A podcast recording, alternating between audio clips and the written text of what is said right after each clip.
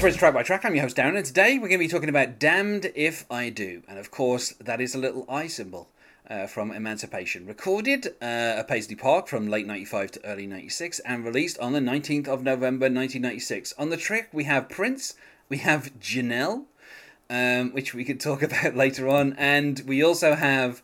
Uh, the MPG horns, which at this time is Michael B. Nelson, Steve Strand, Dave Jensen, Kathy Jensen, and Brian Gallagher.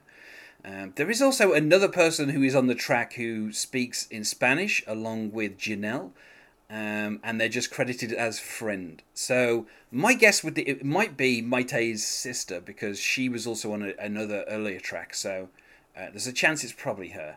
Um, if you need someone to speak fluent Spanish, who better than you know Mayte and Mayte's sister?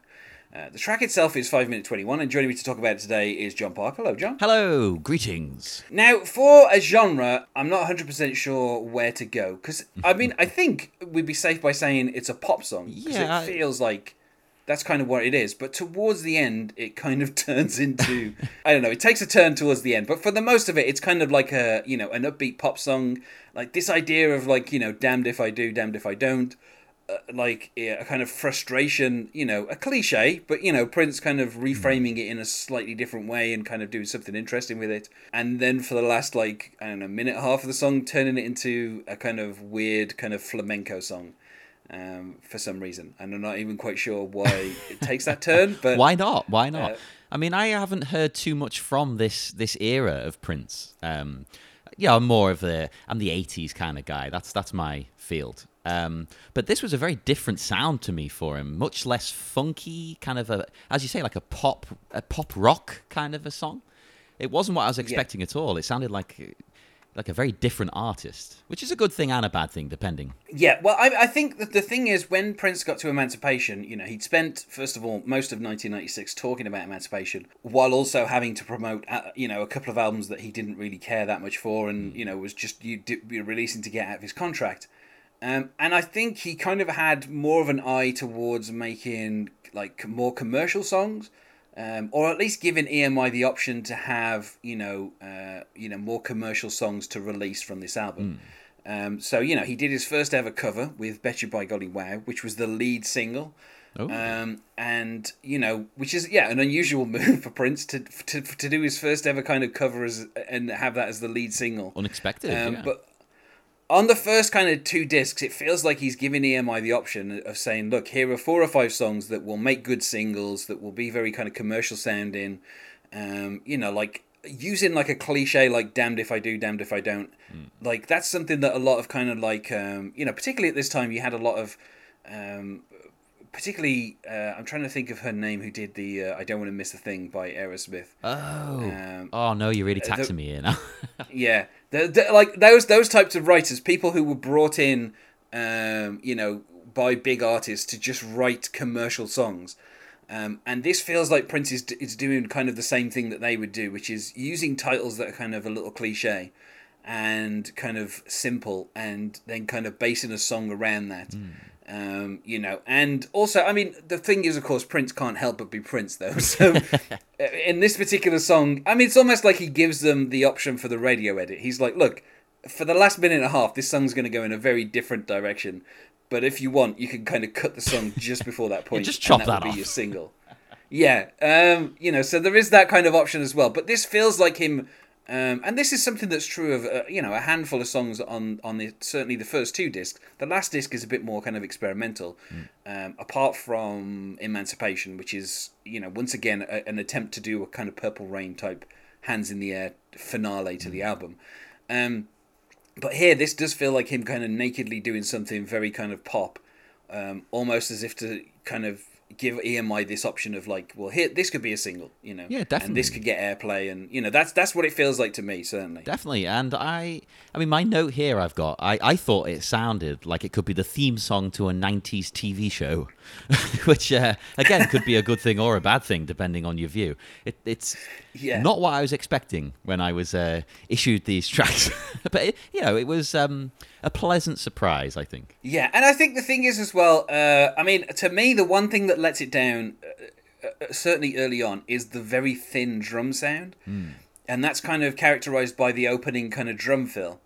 um, which to me it feels really like it feels like it's a programmed drum, like it feels very artificial, uh, which of course it is because it's Prince. Um, you know, like on this album, he does occasionally have um, Michael Bland as a drummer, and when he's on the tracks, you can hear you know the real kind of like Yeah. live uh, you know drum sound. But on this, it just sounds very kind of uh, like very thin and, and kind of very kind of computerized. Um, you know, and you know, there's a lot of kind of keyboards on here as well. Um, and then once we get to the end, there's you know, there's quite a bit of guitar kind of comes in as well. Um, so you know, I, I, I there's a kind of certain production sound that Prince started using sometime around kind of like 94 ish, and he kind of sticks with that all the way up until about 2001, um, when he, he gets a brand new band and the sound kind of changes. Yeah. And this to me sounds like kind of typical Prince in the studio by himself. Um, you know, that's the kind of production sound it He probably did it in an afternoon, that kind of thing. He's just bored on a Well- Sunday. yeah. Uh, well, that probably explains why we kind of we get we get into a slightly different direction towards the end, and and you know Mayte comes in, credited of course with her middle name Janelle, um, and just starts singing in some Spanish, um, or mostly talking in some Spanish. Um, but uh, yeah, you know, and I think the, the kind of the lyrical content as well is something you know, as with like a lot of pop songs, it it isn't really saying a huge amount no. um, outside of kind of the title, which is you know, we, Prince starts by saying you know, "Damned if I do," um, and then saying um, uh, when we get the actual first verse, he says, "Tell tell me what's up with teenage in decision and I think it's like the thing that I like about this song is the way that he has these kind of odd phrasings um, in in the in the kind of verses. Uh, you know, when he says, "I'm mad in love, but you won't give me permission." um, you say, "Be here at nine, and then scream at me for not giving you more time. so, and I, I, I find it interesting, you know, once Prince is a married man, um, although this was, you know, written before he got married to Mayte, but I find it interesting when we have songs after Prince is married where he still sings about this kind of yearning, and this does kind of paint a picture of like a bit of a kind of teenage love story of like, I mean, he says teenage literally in the songs yeah. but like this idea of someone you know giving him certain demands and then when he meets those demands it's still not kind of letting him do stuff um, and that kind of frustration you know which is something that you don't normally get from a prince song like normally if prince is like i'm there at nine it's like well that's when things start and then we'll keep on going until nine the following morning. Like getting more idea that he realistic now there. with these uh, lyrics. yeah. Uh, like the idea that he arrives and, and it's like no you know. And i also like um you know uh, when we get to like the second verse and prince says i smell vermouth every time. I don't get to kiss you which I, I which is such an interesting like the idea that he's getting close enough to kiss but then she denies him the kiss but he can smell vermouth It's like Now that that like, really paints- got me because I understand now in retrospect the lyric about the you know the teenage indecision that you mentioned. But when I first was was going through it, I thought that meant oh he's writing it from the perspective of him as a teenager. So when it got to the vermouth line, I was thinking, what teenager drinks vermouth? and then it dawned on me, oh wait a minute, I need to reevaluate what he's saying here. so I had to go back. yeah. Um, and we also get another cliche of the enough's enough. If you don't want my loving, then maybe I'll give it up. and it's like, I, I, I like the idea that there's a prince out there who's like, okay, so you don't want me to kiss you. That's it. I'm done. I'm not gonna. I'm not gonna force the issue. I'm out of here.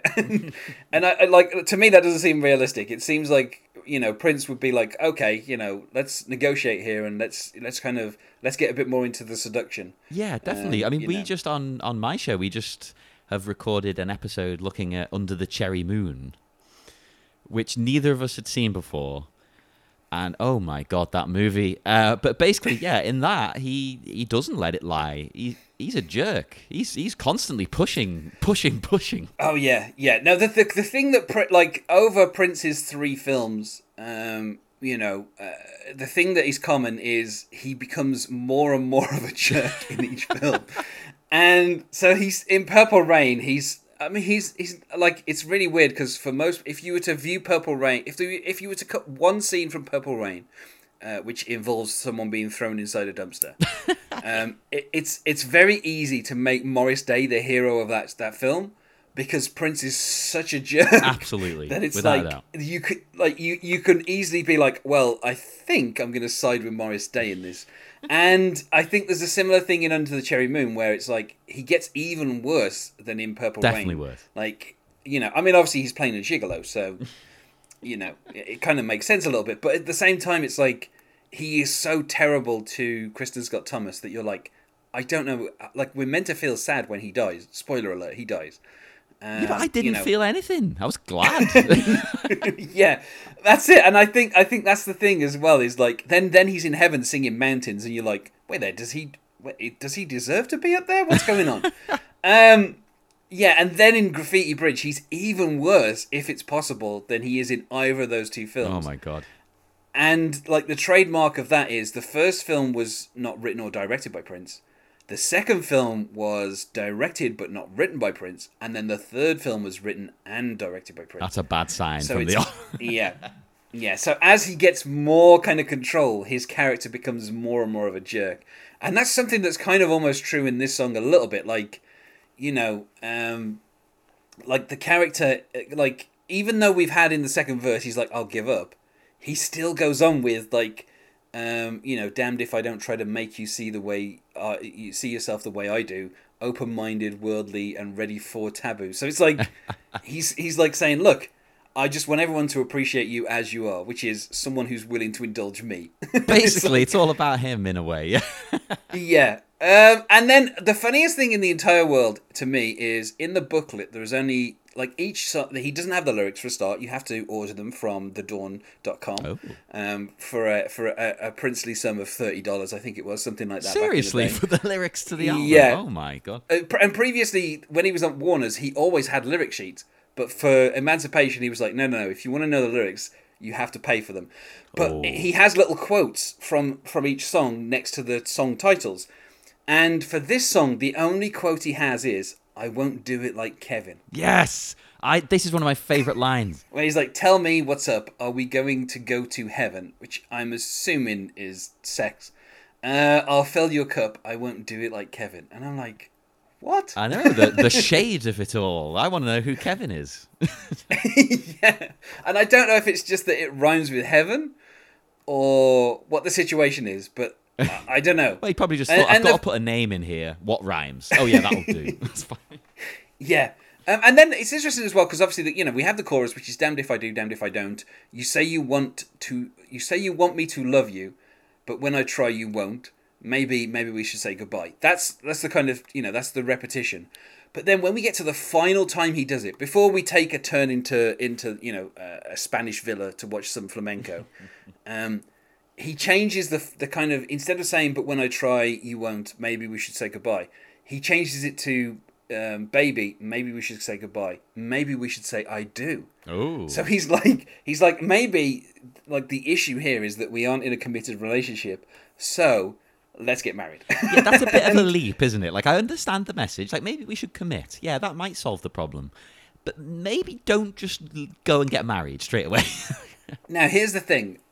When Prince dated Mayte, on their very first date, he asked her to marry him. that is the strangest thing, but also the most Prince thing I could imagine. And then it took like another I think it was like another 18 months or something before they finally got married. But yeah, so this this this move of oh, you know, maybe you don't want to like you keep turn send me to turn up at 9 and then you're not there. You won't let me kiss you but I can smell vermouth on your breath. Um, you know, I'm gonna fill you your cup. You know, I won't do it like Kevin, whoever Kevin is. You know, um, but and then he changes it to just like, well, then it feels like you know, in most circumstances you'd say the whole, the whole baby. Maybe we should say goodbye. Feels like the right step to take. But in this case, Prince is just like, hmm, maybe we should get married. This is how divorces happen. yeah, and so I just I find it so funny that Prince is just like, um, yeah, you know, okay, I don't feel this is working out. Let's get married then, and that's and I love that as like a tactic because like the other person's just have to go. Um, no, I don't want to get married, and then Prince can be like, "Well, okay, well, if we're not going to get married, then what can we do before we get married?" and it's kind of almost like a you know a, a kind of painting someone into a corner and being like, "Well, if you don't want to get married, and you know you want me to turn up at nine, but you know like what's what's going on? Yeah, painting them into a corner. That's a very good way of putting it because every other time I've been on your show so far, it's been a song about sort of mutual love and respect. And Prince was very nice. He would ask, you know, before he would uh, come on to someone. But in this, it's kind of like he's he's a bit bitter. He's like, well. I'm damned if I do, damned if I don't. Like, well, what am I supposed to do? Damn it! Like, I'm, I just want to sleep with you. I'm trying everything. It's, it's like a strange Yeah. attitude. Uh, but then, of course, that maybe we should say I do. That signals the kind of the change where the song turns into like a very kind of Spanish influence comes in. Obviously, you know, Mayte is Puerto Rican, so you know, uh, there have been a few songs before this that had had a bit of a kind of um, either a Middle Eastern influence. You know, she was also a trained belly dancer, so you know, there's a little bit of that. Um, or certainly a bit more of a kind of Spanish, you know, influence. There's a song on this album called Soul Sanctuary, which is basically played almost in a flamenco style. Um, so you know the, the the the influence is there, but the fact that this song changes so abruptly, and like the music kind of drops out, and we get a bit of the horns kind of filling in, and then the song kind of comes back, but as this this weird, and then we get you know this kind of exchange in Spanish, which is um, you know t- which I'm I mean you know my Spanish is not fantastic, so but I'll give it a go, and it's uh, tu siempre estás hablando de lo que tenemos que hacer, which is like you're always speaking about what we should do. Uh, bueno, tú sabes. Uh, pero lo que tienes que hacer, which is, you know, I know what we should do. Um, and we get someone saying que, which I think is, um, you know, the other voice. And then the funny, this, li- this line I always love. Um, es biscata un mente para bo- la boca porca apestas, which is, um, is it get a breath mint because your mouth stinks? What? which is like, yeah. Anyway, congratulations on the Spanish.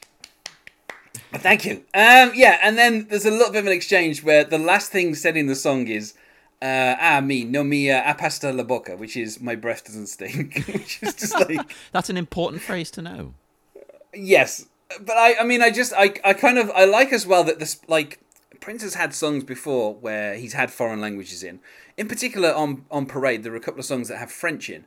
Uh, and the French usually answers the question that's being posed by Prince in English. But here, it's not like she says yes i'm going to marry you or you know this is the reason why i've been messing with you or like th- there's nothing that kind of links to the earlier part of the song Yeah. instead it's a whole different story about about you know your mouth stinking and I, I think that's quite funny that like Prince has gone because you almost think to yourself, well, what's you know what's the translation? What are they saying? You know, are they saying yes, I'm in love with you, I'm going to marry you?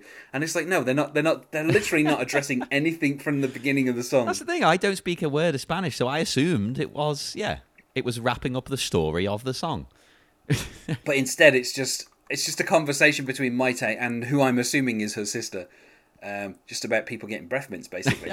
And all I could think as well, it's completely different genre because I listen to music of all genres. I'm one of those pretentious jerks, but um, for some reason it was I, I was sat there and again I don't speak Spanish, so I was like, oh, this sounds a bit like that bit in the punk rock band uh, Rancid song Radio Havana where it goes all Spanish. That was all I could think. So then I had to put that on straight away after, like, yeah, But yeah, I, I, I don't know. It's just to me, it's quite funny that Prince chooses like obviously you know he'd had Mayte speak Spanish before on um, uh, on Gold Experience. Um, in particular, she kept saying Princess de Morte over and over again, um, and, and to the point where you're like, yeah, we get it. Prince is dead. He's called Symbol. You know, let's let's give it a rest. we, we only need to hear that Um, five times maybe.